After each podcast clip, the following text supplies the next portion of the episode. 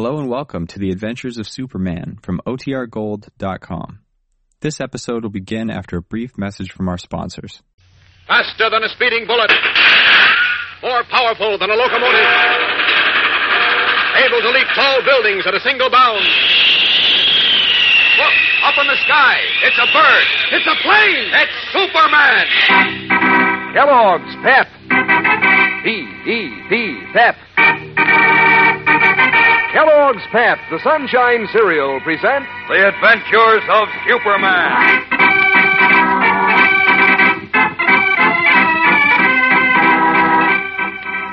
Today, Superman proceeds with his weird plot to scare bigoted and vicious political racketeer Big George Latimer into a confession of his guilt.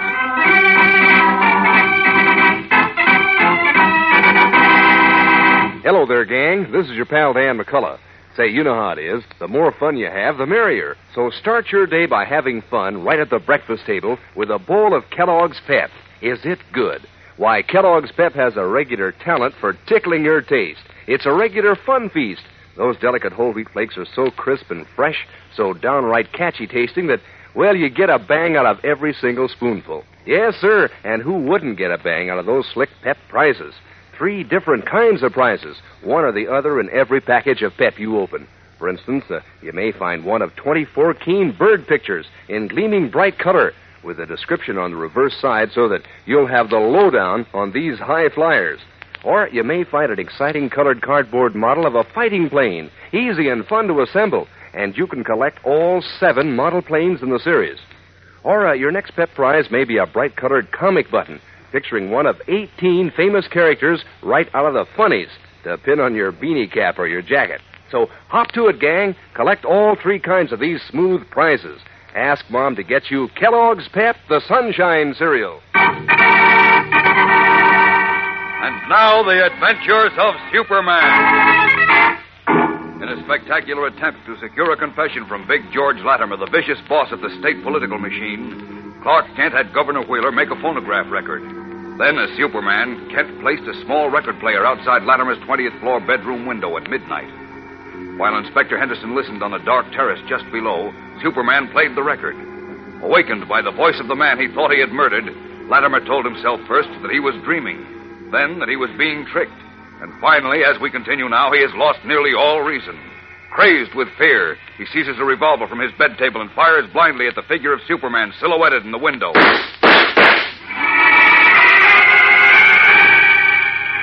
But course, Superman is unhurt, and the eerie, flooded voice of Governor Wheeler continues, striking terror into the heart of the vicious political boss. You wanted to discredit the war veterans who wanted jobs.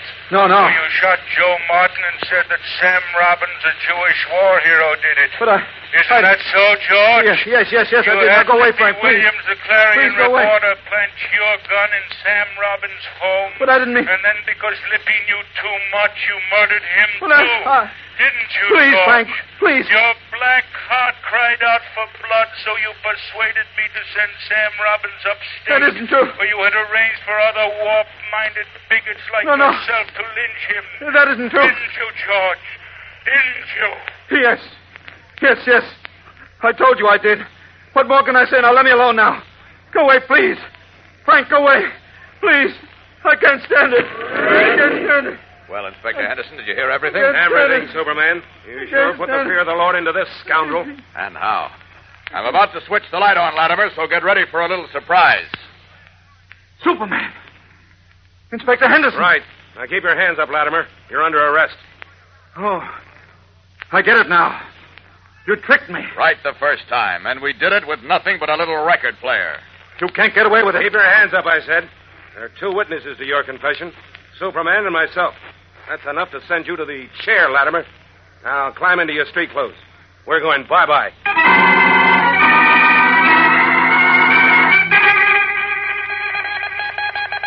This is your Daily Planet newscaster bringing you a special bulletin. Following the amazing confession of Big George Latimer today, which resulted in the freeing of Sam Robbins, hero of Iwo Jima, Frank C. Wheeler announced his resignation as governor. The newly organized movement.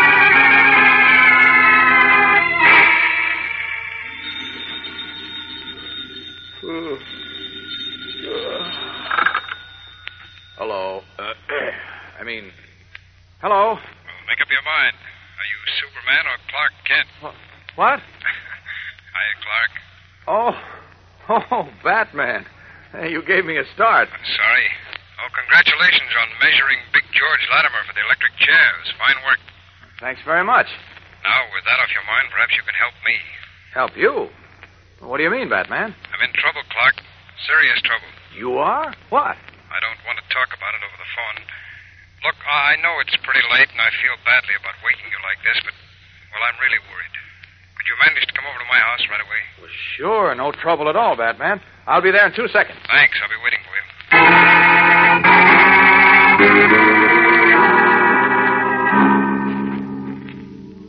Where's Robin, Bruce?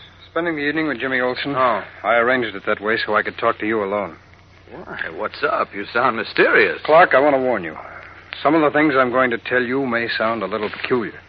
Well, I've heard peculiar things before. Go ahead. Well, all this concerns Robin, whose real name, as you know, is Dick Grayson. Mm-hmm. His father and mother were known as the Flying Graysons, most famous team of high wire aerialists in the business until they were killed. Robin's parents were killed. Yes, before an audience of almost 15,000 people. How did it happen? Well, I'll tell you the whole story. It won't take long. It was five years ago at a time when the circus had just rolled into town. I'd known the Graysons for quite some time, and being something of an amateur aerialist myself, I spent hours at the arena watching them work out. Robin, or Dick, was about eight or nine then. Yes, he's 14 now, that's right. Well, to get to the point, the circus opened on a Saturday night. I was in a box with Dick when his father and mother came on for their high wire performance.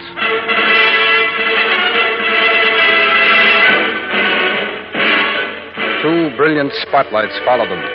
As they reached the high platforms with spotlights shimmering on their white satin suits, the applause died out. And the band started playing softly as they started toward one another across the steel wire, step by step with nothing but empty space beneath them. Not a man, woman, or child in the audience moved. Then, bending on his knees, John Grayson swung his young wife behind and above him, where she landed gracefully on his shoulders. For a split second, he was unbalanced, and then he steadied himself. With his wife standing on his shoulders, he started walking along the wire. That was when it happened. Suddenly, without warning, the wire snapped and broke in the middle. I heard a scream. I think it was Mrs. Grayson. Two ends of the wire were dangling in midair like long, thin snakes, and the white figures were plummeting down to the ground.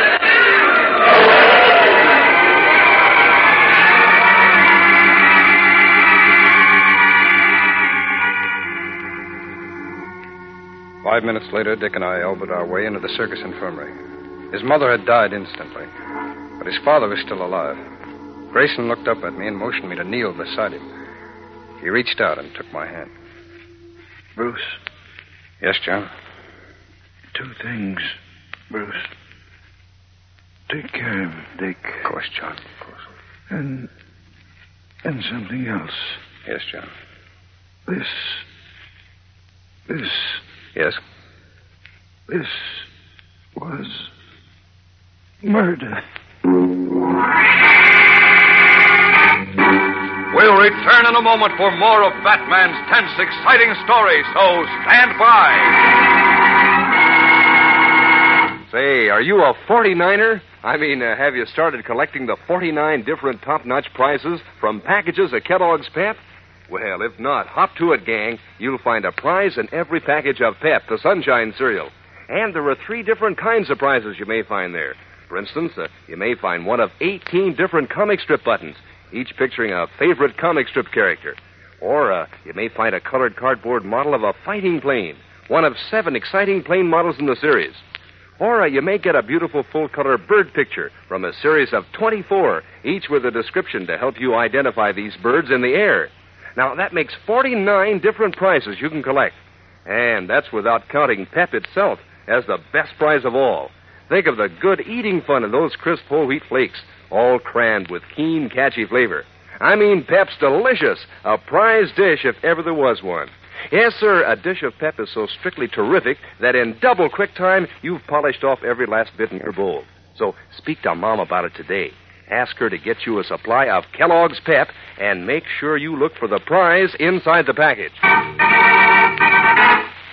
Recalling the horrible experience of being an eyewitness to the tragic deaths of Dick Grayson's father and mother, Batman, telling the story to Clark Kent, reaches the point where John Grayson, with his last breath, whispered that it was murder. It was all he said, Clark. This was murder. A moment or two later, his eyes closed. I felt his hand relax in mine, and it was all over. Was Robin or Dick present during all this? Yes, but don't get me started on that. There's still a lot to tell you. I'm listening. The first thing I investigated was the steel wire, and as I suspected, it had been partly sawed through. Oh, then it was murder. Cold, calm, deliberate murder. Someone weakened that steel wire in a premeditated attempt to kill those two people and succeeded. I take it you know who it was. Yes, but I couldn't prove it, and I can't to this day. It was a man named Larson, George Larson. Mm-hmm. He was the circus ringmaster. Now, somehow he had found out that Mrs. Grayson was French, that she had relatives living in Paris, a sister and brother who were members of the French underground. I see. This was at the beginning of the war, and Larson threatened to see to it that the Nazi authorities made it unpleasant for her relatives unless he was paid off. Uh-oh. So, for five months, he blackmailed the Graysons until they had no more money. Then, in desperation, they decided to threaten him. They told him they were going to the district attorney and have him arrested for extortion and blackmail. The following night, the wire broke. They were dead. Well, uh, where did you get all this information? The the business about the blackmail? From a diary I found in John Grayson's dressing room and from conversations that Robin or Dick had overheard. Oh, I see. But that was all I could dig up. No other evidence, no other clues, no possible chance to pin the actual murders on Larson. However, with Robin's help and testimony, Larson was convicted of extortion and got a 10 year sentence. Oh. Well, when they led him out of the courtroom, he turned to Robin, pointed a finger at him, and said, I'll get you for this. Uh huh. I think I can finish the story, Bruce. Larson served five years of his term, was paroled, and is now threatening Robin. No, not quite. No? About a week ago, Robin began to receive threatening letters. They were unsigned, but I happened to have some correspondence between George Larson and Robin's father, which wasn't used at the trial, so I compared the handwriting. And? Oh, I'm not an expert, but it was pretty evident that Larson had written the threatening letters. Then we began to get anonymous phone calls at all hours of the night. Same voice each time. I was certain it was Larson, but just to make sure, I recorded one of the calls on my dictograph and played it back for a number of circus people who had known Larson for years. They confirmed my opinion. It was Larson's voice. Well, it all looks open and shut to me, Bruce. Thing to do is grab Larson, haul him up before the parole board, and get him slapped back into jail. That's just the trouble, Clark. We can't grab Larson. Why not? Well, get a good grip on yourself. Okay, shoot. When all this started, the threatening letters, the anonymous phone calls, the first thing I did was contact Warden Hobbs at State Prison to find out when Larson had been released. Uh-huh. Well, do you know what he told me? Oh, what? That George Larson had died in jail two weeks ago. What? Great Scott. That's what frightens me, Clark. According to all the evidence, Robin is receiving letters and phone calls from a dead man. What is the answer to this mystery? Frankly, at the moment, we don't know. But you can be sure it's going to take all the combined ability of Superman and Batman to solve it. And before they do, there's plenty of spine tingling excitement in store for all of us. So be sure to keep listening as Superman and Batman, the two stalwart defenders of law and order, join forces to solve the mystery of the dead voice. Tune in tomorrow, same time, same station, for episode two in this new and exciting adventure story. And remember, for breakfast, it's Kellogg's Pep. For excitement, the adventures of Superman. Superman is a copyrighted feature appearing in Superman DC comic magazines and is brought to you Monday through Friday at the same time by Kellogg's Pep, the Sunshine Cereal. Say, gang, I know you know loads of famous names, so you're sure to know Kellogg, the greatest name in cereals. But do you know that swell breakfast treat, Kellogg Shredded Wheat? It's delicious. You see, Kellogg picks out finest whole wheat, toasts it to natural nut sweet goodness. Kellogg packs 15, 15 tender plump biscuits in every package.